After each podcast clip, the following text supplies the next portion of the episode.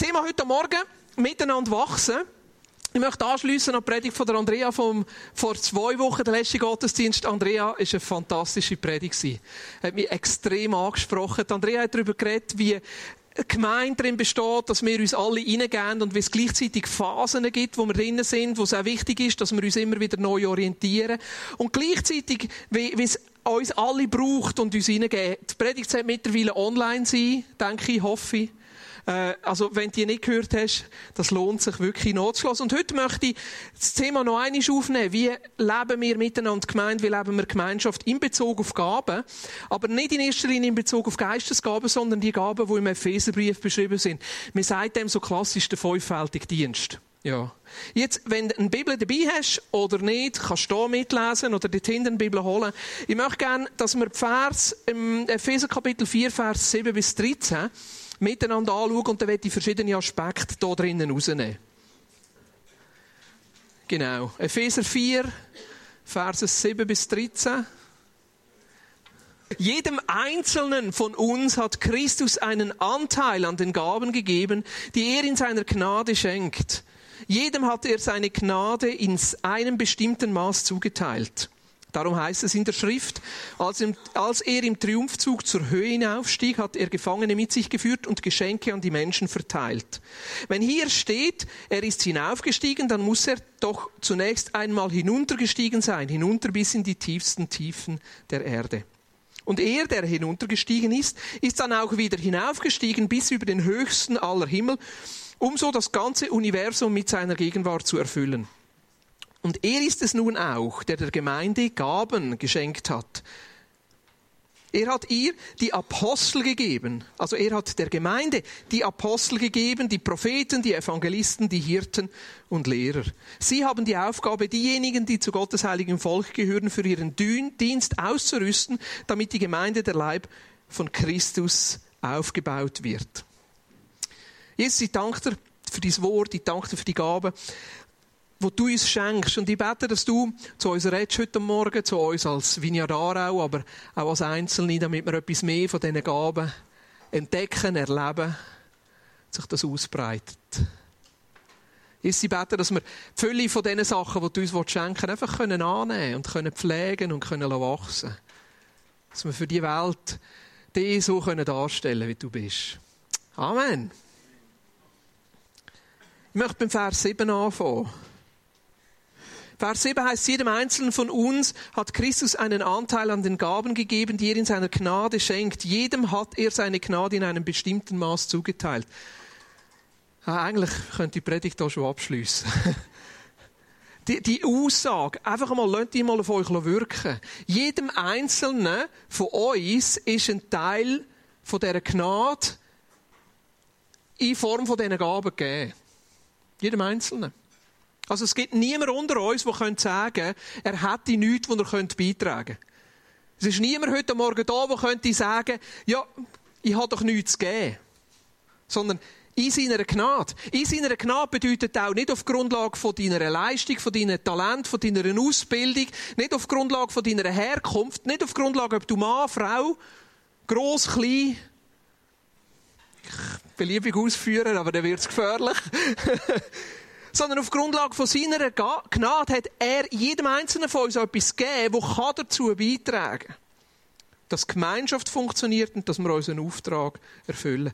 Grundlage von unserem Sein, Grundlage von unserem Dienen, Grundlage von dem, wo wir miteinander leben, ist da, wo er gemacht hat, seine Gnade. Und da kommt so ein Zwischenteil, Vers 8 und 9. Und ich muss euch ehrlich sagen, ich habe das ein paar Mal gelesen in der Vorbereitung, ich habe mir Gedanken gemacht, ich habe die Stelle im Alten Testament angeschaut, ich habe Kommentare gelesen, ich komme noch nicht ganz nach. Also wenn du jetzt beim Lesen denkst, was bedeutet jetzt das? Mir geht es ein so. Ja. Was meint sie das? Absteigen meint sicher Jesus, wo Gott, wo in Jesus Mensch geworden ist, unter uns gelebt hat, das ist sicher ein Aspekt von dem Absteigen. Jesus, wo unter uns war. Das Absteigen in die tiefsten Tiefen hat für mich aber auch noch eine andere Bedeutung. Nämlich, Jesus begegnet uns dort auch, wo wir nicht perfekt sind, dort, wo wir zerbrochen sind, dort, wo wir das Gefühl haben, wir können doch nichts. Wir sind doch nichts. Dort, wo wir das Gefühl haben, also ich bin doch der Letzte, der jetzt hier noch etwas dazu beitragen könnte. Und ich bin überzeugt, jeder einzelne von uns hat Momente im Leben, wo er sich genau so fühlt. Teil ein bisschen mehr, Teil ein bisschen weniger. Und da hat mich dann gleich ermutigt, trotz allem Komischen, was in dem Abschnitt hier drinnen ist, hat mich gleich ermutigt, einfach zu sehen, hey, Jesus braucht uns. Gerade in und trotz unserer Fehler und unserer Zerbrochenheit. Ich muss nicht zuerst richtig sein, ich muss nicht zuerst gut sein, ich muss nicht zuerst reif sein, ich muss nicht zuerst irgendetwas beweisen, damit ich etwas beitragen könnte. Das bedeutet natürlich nicht, dass ich soll so bleiben Aber das ist auch da, wo mich manchmal so erstaunt an Jesus, dass er Menschen wie mich kann brauchen wo das Leben teilweise nicht im Griff hat. Das erstaunt mich. Und dass er in seiner Gnade etwas daraus machen kann, was einfach schön ist. Und ich glaube, dort braucht es jeden Einzelnen von uns, dass wir uns immer wieder auch einen Schritt nehmen und sagen, auch wenn mein Leben vielleicht noch nicht in Ordnung ist und auch wenn es Sachen in meinem Leben gibt, die nicht stimmen und auch wenn noch Sachen in meinem Leben sind, wo, wo Jesus dran ist zu verändern, ich vertraue auf ihn. Ich habe heute Morgen wieder das Gefühl gehabt, während dem Lobpreis, dass Jesus einfach sagt, Boris, es geht gar nicht um dich. Es geht um mich. Es geht um Jesus. Und mir dunkt wir leben schon in einer Zeit, wo es wahnsinnig viel um mich, um uns, um ich geht. Die merken, Jesus führt uns immer wieder aus dem raus. Er sagt, es geht nicht um dich. Es geht um Jesus.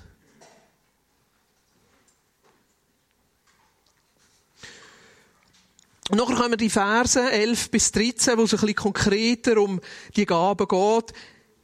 Er ist es nun auch, der der Gemeinde Gaben geschenkt hat. Er hat ihr die Apostel gegeben, die Propheten, die Evangelisten, die Hirten und Lehrer. Sie haben die Aufgabe, diejenigen, die zu Gottes heiligem Volk gehören, für ihren Dienst auszurüsten, damit die Gemeinde der Leib von Christus aufgebaut wird. Ich finde es super interessant, wie der Paulus das so im Epheserbrief formuliert. Er sagt, Gaben sind ein Geschenk an die Gemeinde. Also es gibt teilweise so Situationen in Kirchen, wo Kirchen eigentlich für die Gaben da sind. Aber eigentlich, Jesus ist da, sagt da ganz, Paulus sagt da ganz umgekehrt. Nein, all die Gaben sind eigentlich ein Geschenk an die Kirche. Also das, was Jesus in uns hineinlegt, ist dazu da, damit wir es weiterschenken. Damit wir es anderen zur Verfügung stellen. Und wieso? Damit wir am Schluss miteinander können die Aufgabe erfüllen wo Jesus uns gegeben hat. Was ist unsere Aufgabe? Unsere Aufgabe ist, Jesus darzustellen. Unsere Aufgabe ist, so miteinander zu leben, dass das Leben von Jesus sichtbar wird, und zwar für andere Menschen. Unsere Aufgabe ist, Jesus und der Vater und seine Liebe darzustellen und andere Menschen zu dem einzuladen. Als Kinder Gottes zu leben, als Familie zu leben, als Nachfolger von Christus zu leben und anderen Menschen das Leben so darzustellen, dass sie Teil werden von dem Leben. Das ist unsere Aufgabe. Und da merke ich, in dieser Aufgabe ist eigentlich die Gabe,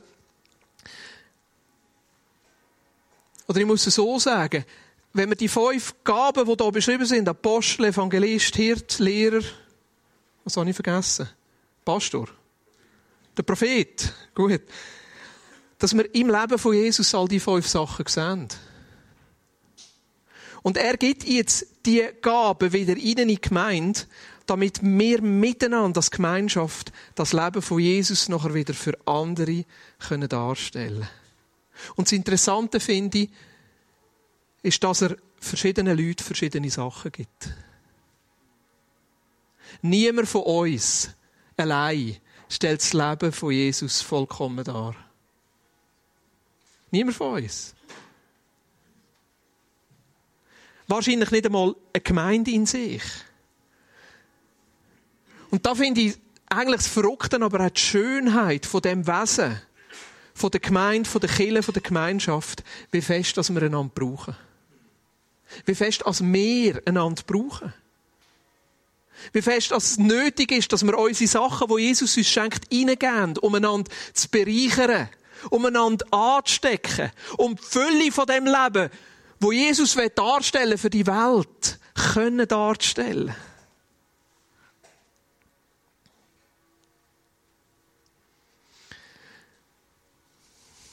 Es fängt dort an, dass wir sehen, was Jesus schon da hat, dass er abgestiegen ist, uns zu begegnen, aufgestiegen ist und jetzt der König ist. Und dass wir lernen, in dem Sinne gesund zu werden und zu wachsen. Und als Gemeinschaft zu wachsen und die Gaben und die Geschenke, die Jesus uns gibt, reinzugeben. Ihr merkt da, ich glaube an das Konzept Kille. An das Konzept lokale Gemeinschaft. Ich glaube nicht, dass es an einem Ort gut ist, wenn es verschiedene Kirchen gibt. Weil jede Kirche wieder etwas anderes von dem Wesen von Gott darstellt. Ich glaube, dass es wichtig ist, dass wir Teil sind von, von einer Gemeinschaft, neu wir wirklich dazugehören und sagen, das ist der Ort. Und mit diesen Menschen zusammen versuche ich, so gut wie wir es irgendwie können, das Leben von Jesus darzustellen. Und dann werden die fünf Gaben werden noch speziell drinnen beschrieben. Und ich merke auch hier, eigentlich gehören die Gaben zu den Kirchen dazu. Wir haben in den letzten Jahren so Teil von diesen Gaben gesehen, wie sie fast wie losgelöst sind von einer lokalen Kirche. Also zum Beispiel der prophetische Dienst. Also es gibt, ich sage mal, die Gaben haben unterschiedliche, wie soll ich sagen, unterschiedliche Ansprüche und manchmal ein bisschen einfacher und manchmal ein bisschen schwieriger auch Teil zu sein von einem lokalen Setting. Ich sage so, die apostolische Energie oder auch die prophetische Energie, das sind die, wo, wo es schnell manchmal ein bisschen zu eng wird, schnell manchmal ein bisschen zu klein wird. Und gleichzeitig merke ich, wenn Propheten auftreten, die es nicht schaffen, Teil zu sein von einer lokalen Kirche, dann denke ich, da ist irgendetwas falsch, da stimmt etwas nicht. Ich will sehen, dass die Gaben wie ganz normal werden in unserem Zusammensein. Und in jeder lokalen Kirche vorkommen. Jetzt, der Paulus beschreibt die hier, er beschreibt, oder er benennt sie. Die Gaben, der Apostel, der Prophet, der Evangelist, der Hirt, der Lehrer. Und ich glaube, das Problem, das wir haben, ist, dass wir relativ lang die Gaben verstanden haben als Funktion oder als Amt. Warte noch schnell mit dem. Das kommt nachher. Nicht vorausnehmen. Siehst du, er beschreibt die Apostel, Prophet, Evangelist, Hirt und Lehrer. Und häufig haben wir wie die Leitungsfunktion oder das Amt in der Kirche nachher auch ein bisschen an die Gaben geknüpft. Also bis dorthin, wo wir gesagt haben, der Leiter einer Kirche ist ein Pastor. Ja. Also ich hoffe, dass ihr mich nicht als Pastor seht. Weil das ist der Anteil in meinem Leben ist relativ gering. Ja. Da erwartet er am Schluss etwas von mir, was ich einfach nicht kann. Ich bin im Moment in dieser Funktion, dass ich die Vineyard Aarau leiten darf. Aber wegen dem bin ich nicht der Pastor. Ich kann das einfach nicht. ja. Aber wir haben viele von diesen Gaben nachher so ein bisschen verstanden als Amt in den Kirchen. Und ich glaube, da hindert uns manchmal auch, mehr von dem zu sehen. Ich möchte heute einen anderen Ausdruck brauchen. Ich will von Energie reden. Das klingt jetzt ein bisschen esoterisch, hä? Energie! Energie! Aber eigentlich ist das für mich, eigentlich sind das fünf unterschiedliche Arten von Energien. Eine Energie ist etwas, das bewegt. Eine Energie ist etwas, das antreibt. Eine Energie ist auch etwas, das anzieht. Eine Energie hat immer eine Richtung. Eine Energie tut etwas und brodelt etwas. Und lass uns jetzt mal einfach schnell von dieser Seite anschauen. Also eigentlich glaube ich, dass jeder Kille die fünf so wie Energien sollten haben. Die treffen manchmal ein bisschen aufeinander und dann knallt's. Aber am schönsten ist, wenn alle fünf Energien gut eben zusammenkommen, weil dann ist die Gemeinschaft befähigt, den Jesus in seiner ganzen Fülle darzustellen. Also, wie sehen die Energien aus? Die Frage ist bei der Energie ein bisschen, was treibt die an? Was beschäftigt die? In welche Richtung geht's? Was ist dir wichtig? Und wenn wir es als Energie sehen, dann würde ich auch behaupten, jeder von uns trägt schon eine, vielleicht sogar zwei, vielleicht sogar drei von diesen Energien in sich.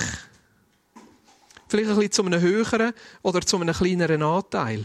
Das heisst noch nicht, dass wir uns so nennen sollten. Also wenn du jetzt zum Beispiel merkst, eigentlich ist die evangelistische Energie relativ stark in meinem Leben, dann darfst du schon ein Visitenkärtchen drucken, wo dort drauf steht, du seist der Evangelist. Das ist deine Sache, das darfst du machen. Aber ist manchmal einfach nicht ganz so hilfreich. Ja. Also eigentlich geht es ja nicht um einen Titel, es geht nicht um ein Amt, sondern es geht darum zu wissen, was ist Gabe, was ist die Energie, was ist da, wo Jesus in mein Leben hineingelegt hat und wo auch gut ist, dass ich das immer wieder hineingebe.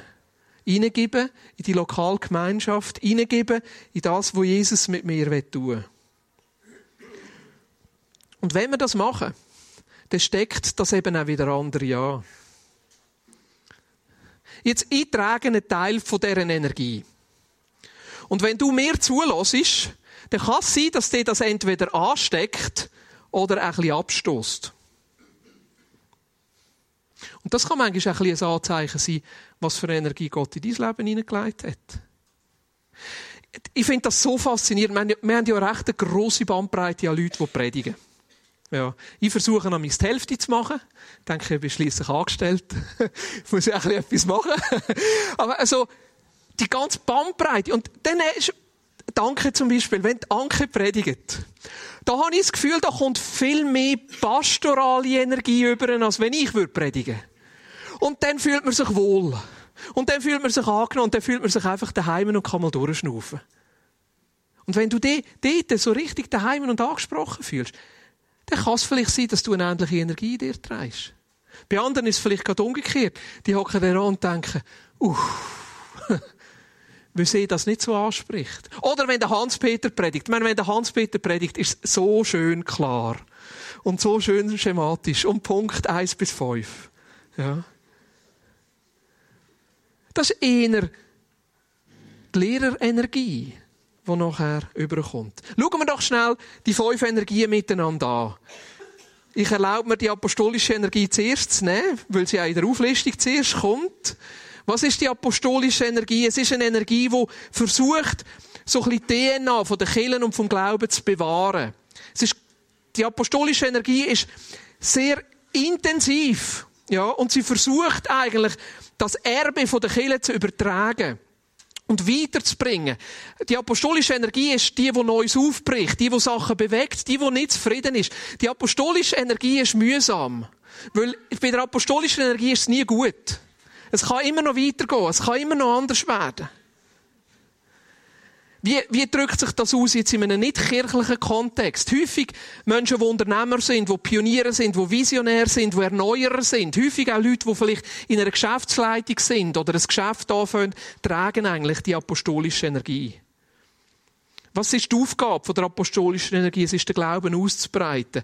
Theologie und Mission weiterzugeben. Kirche in neuen Kontext zu denken. Also überall dort, wo du Menschen findest, die sagen, hey, wie sieht Kirche in fünf, in zehn Jahren aus? Und was können wir jetzt ausprobieren, wo vielleicht uns dorthin führt? Eigentlich ist das ein Ausdruck von der apostolischen Energie. Sie machen Sachen möglich.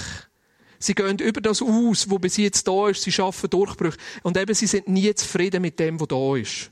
Das ist ein bisschen das Schwierige an der apostolischen Energie. Apostolische Energie neigt dazu, sich ein bisschen zu wichtig zu nehmen. Apostolische Energie neigt dazu, ein bisschen zu stark zu sein.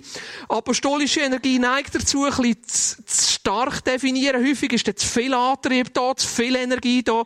Wenn du zu lang einen Apostel lässt, wüten in einer Gemeinde, ja, hast relativ viele Leute, die immer bei 120 laufen und irgendwann sagen, ja, genug. Ja. Apostel bewegen viel. Aber die Frage ist, ist die Veränderung auch nachhaltig? Der Paulus ist so einer. Ja, der Roger Keller dort aufgeschrieben. Der Steve Jobs, würde ich sagen, ist so ein Träger von dieser apostolischen Energie.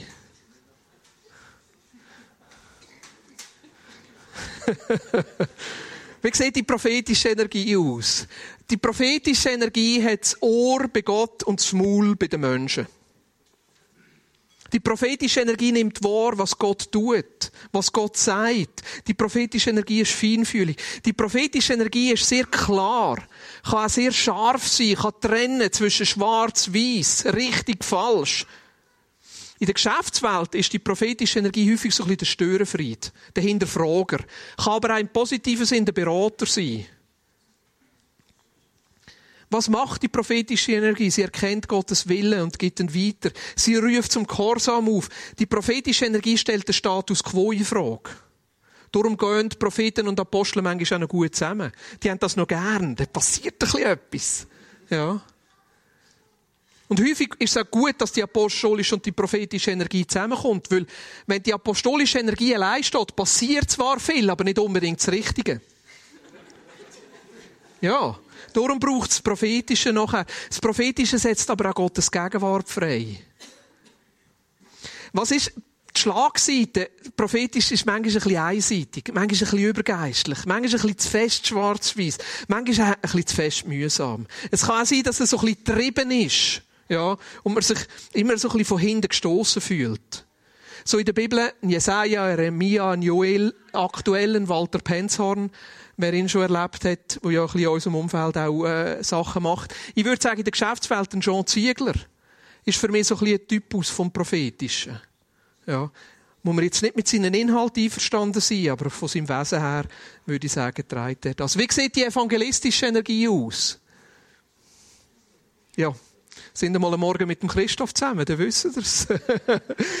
Es ist so der Träger und der Kommunikator vom Evangelium. Es ist der, der seine Geschichte erzählt und Gottes Geschichte erzählt. Es ist die, die, die evangelistische Energie konfrontiert, aber lädt auch ein. In der Geschäftswelt, überall dort, wo du einen Verkäufer hast, siehst du eigentlich einen Evangelist. Dort, wo, also, in der Geschäftswelt musst du Evangelisten im Marketing suchen. Dort findest du sie. Sie erzählen ihre Geschichte, erzählen Gottes Geschichte. Sie laden ein und sie lassen zu, dass Menschen Teil von Gottes Geschichte werden. Die Schlagseite von den Evangelisten ist, sie werden manchmal ein bisschen einfach in ihrem Evangelium. Nicht immer, aber manchmal. Manchmal denken sie ein bisschen zu fest schwarz-weiß. Manchmal drücken sie ein bisschen, zu fest auf eine Entscheidung. Ja. In der Bibel, der Petrus würde ich als Evangelist bezeichnen, ein Leo Bicker, Christoph Müller, ein Remy Eichenberger. Jetzt in der Geschäftswelt, also ich meine, das ist jetzt nicht als positives Beispiel, aber ich würde sagen, so der Donald Trump, der, der ja, genau. pastorale Energie. Wie sieht das dort aus? Die pastorale Energie, sie kümmert sich um Menschen. Die pastorale Energie ist hingegeben, verschenkt sich, dient, ist da, damit es Menschen gut geht. Hilft zum Wachsen befähigt Menschen, Christus nachzufolgen. Die pastorale Energie ist ganz, ganz wichtig in der Kombination mit der apostolischen Energie. Weil die pastorale Energie hilft, dass da, wo die Apostel initiieren, am Schluss nachhaltig bleiben. Sie erst schaffen es, das Ganze so gesund zu schmieren und in gute Übergänge zu bringen, dass am Schluss nicht der Scherbenhaufen da ist. Sie schaffen ein Umfeld, wo Menschen heil werden, sich daheim fühlen, können dazugehören. Die Schlagseite ist, dass sie manchmal ein bisschen gemütlich werden. Dass es manchmal eben wirklich ein bisschen stehen bleibt. Eine Schlagseite ist auch, dass die Sachen ein bisschen verschwimmen. Es wird ein bisschen liberal. Hauptsache, die Menschen fühlen sich wohl. Es ist dann alles plötzlich richtig. Da kann die Schlagseite sein. Jetzt in der Bibel, ich würde sagen, ein Martha, der einfach dient hat, ein Timotheus, und das ist ja auch bezeichnet, der Jünger von Paulus, vom Apostel, übergibt es nachher in einem Timotheus, wo er merkt, jetzt muss einer da sein, der das Ganze noch stärker mit Leben füllt. Aktuell bin ich ganz sicher, Bill Heibels, ah, aber ja. In der Geschäftswelt sicher eine Mutter Teresa. So als wirklich pff, einfach pastoraler Typus. Wie sieht es bei der Lehrenergie aus? Die Lehrenergie kann einfach geistliche und biblische Worte einfach erklären. Zusammenhänge aufzeigen. Sie können sie auch übertragen und im Alltag anwenden. Sie können Ordnung reinbringen. Jetzt, in der Geschäftswelt kannst du sagen, jemand, der es schafft, eine Organisation zu ordnen. Manchmal auch ein, ein Philosoph, ein Übersetzer, ein Systematiker. Ich würde sagen, die Lehrenergie findest du eher in Schulhäusern und in Beamtenstuben. Die fühlen sich eher dort daheim, wo Sachen klar sind. Ein, ein Lehrer weckt Liebe zu der Bibel. Er gibt Rot, er gibt Weisheit weiter, er schafft Klarheit. Aber er hat auch eine Schlagseite. Ein Lehrer kann gesetzlich dogmatisch werden. Manchmal kann es ein bisschen kopflastig sein. Ja, ein bisschen intellektuell. In der Bibel würde ich sagen, Priscilla Lehrerin. Aktuell John Piper und N.T. Wright. N.T. Wright, ich habe es noch nicht geschafft, eins von seinen Büchern fertig zu lesen. es ist mir einfach, ein bisschen zu wenig Leben. ein bisschen zu wenig Punch. Es passiert ein bisschen zu wenig. Aber es ist eine gute Lehre. In der Geschäftswelt, der Roger Köppel. Der Typ regt mich so auf.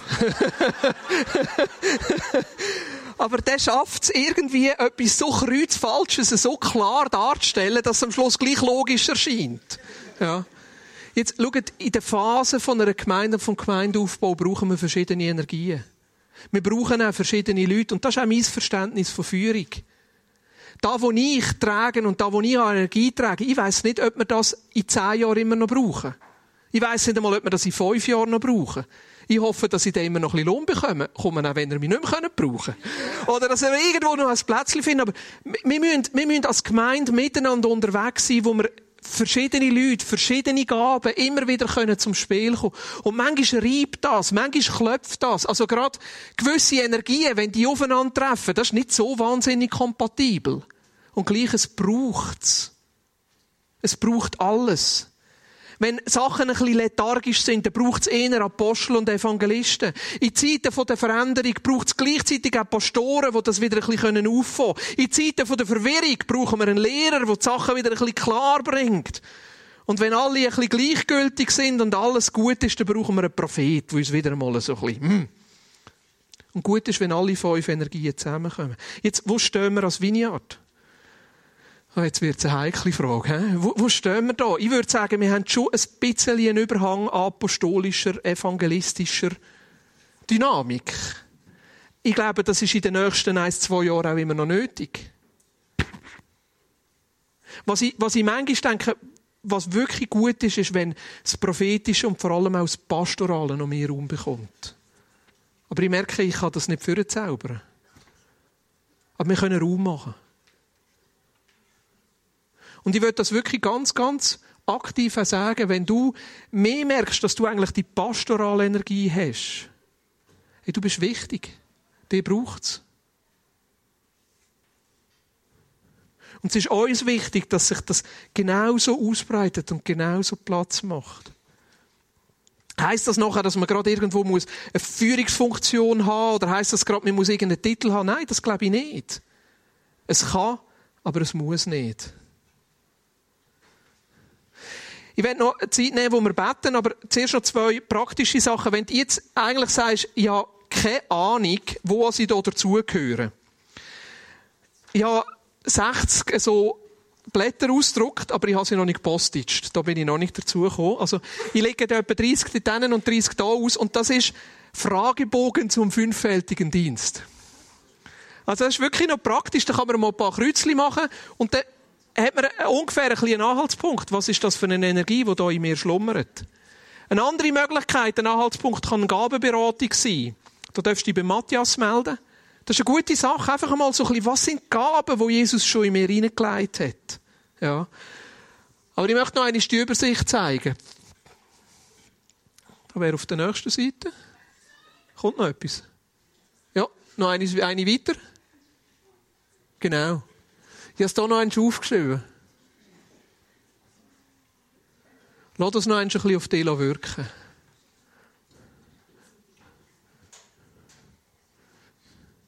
Heute Morgen wird für jeden von euch betet. Und das schon ankündigen. Aber was denkst du, welche von diesen fünf spricht dich am meisten an?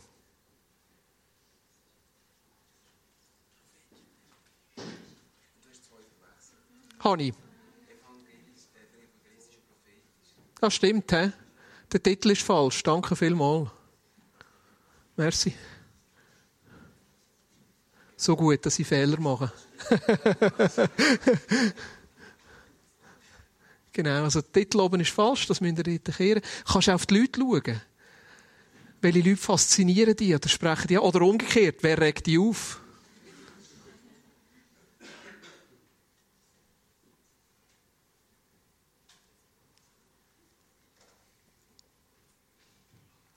Jetzt werde ich es so machen, dass wir sechs Gebetsblöcke machen. Oh, es fängt an brennen.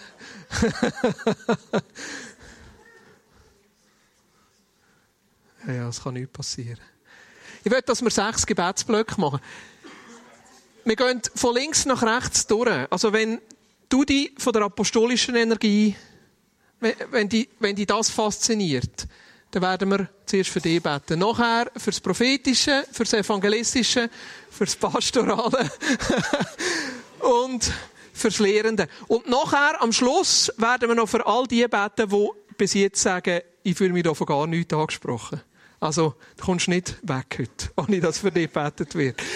Jetzt, ich würde es eigentlich immer so machen, dass ein Vertreter von etwas anderem für die betet, wo sich dort angesprochen fühlen. Weil ich glaube, das ist wie ein Ausdruck von, von der Ehe. Ich will zum Beispiel, dass jemand, der pastoral ist, für die Apostel beten, weil die haben manchmal ein bisschen Mühe miteinander. Ja. Aber wirklich sagen, hey, wir brauchen die, wir wollen die Energie und wir wollen, dass die Energie sich ausbreitet.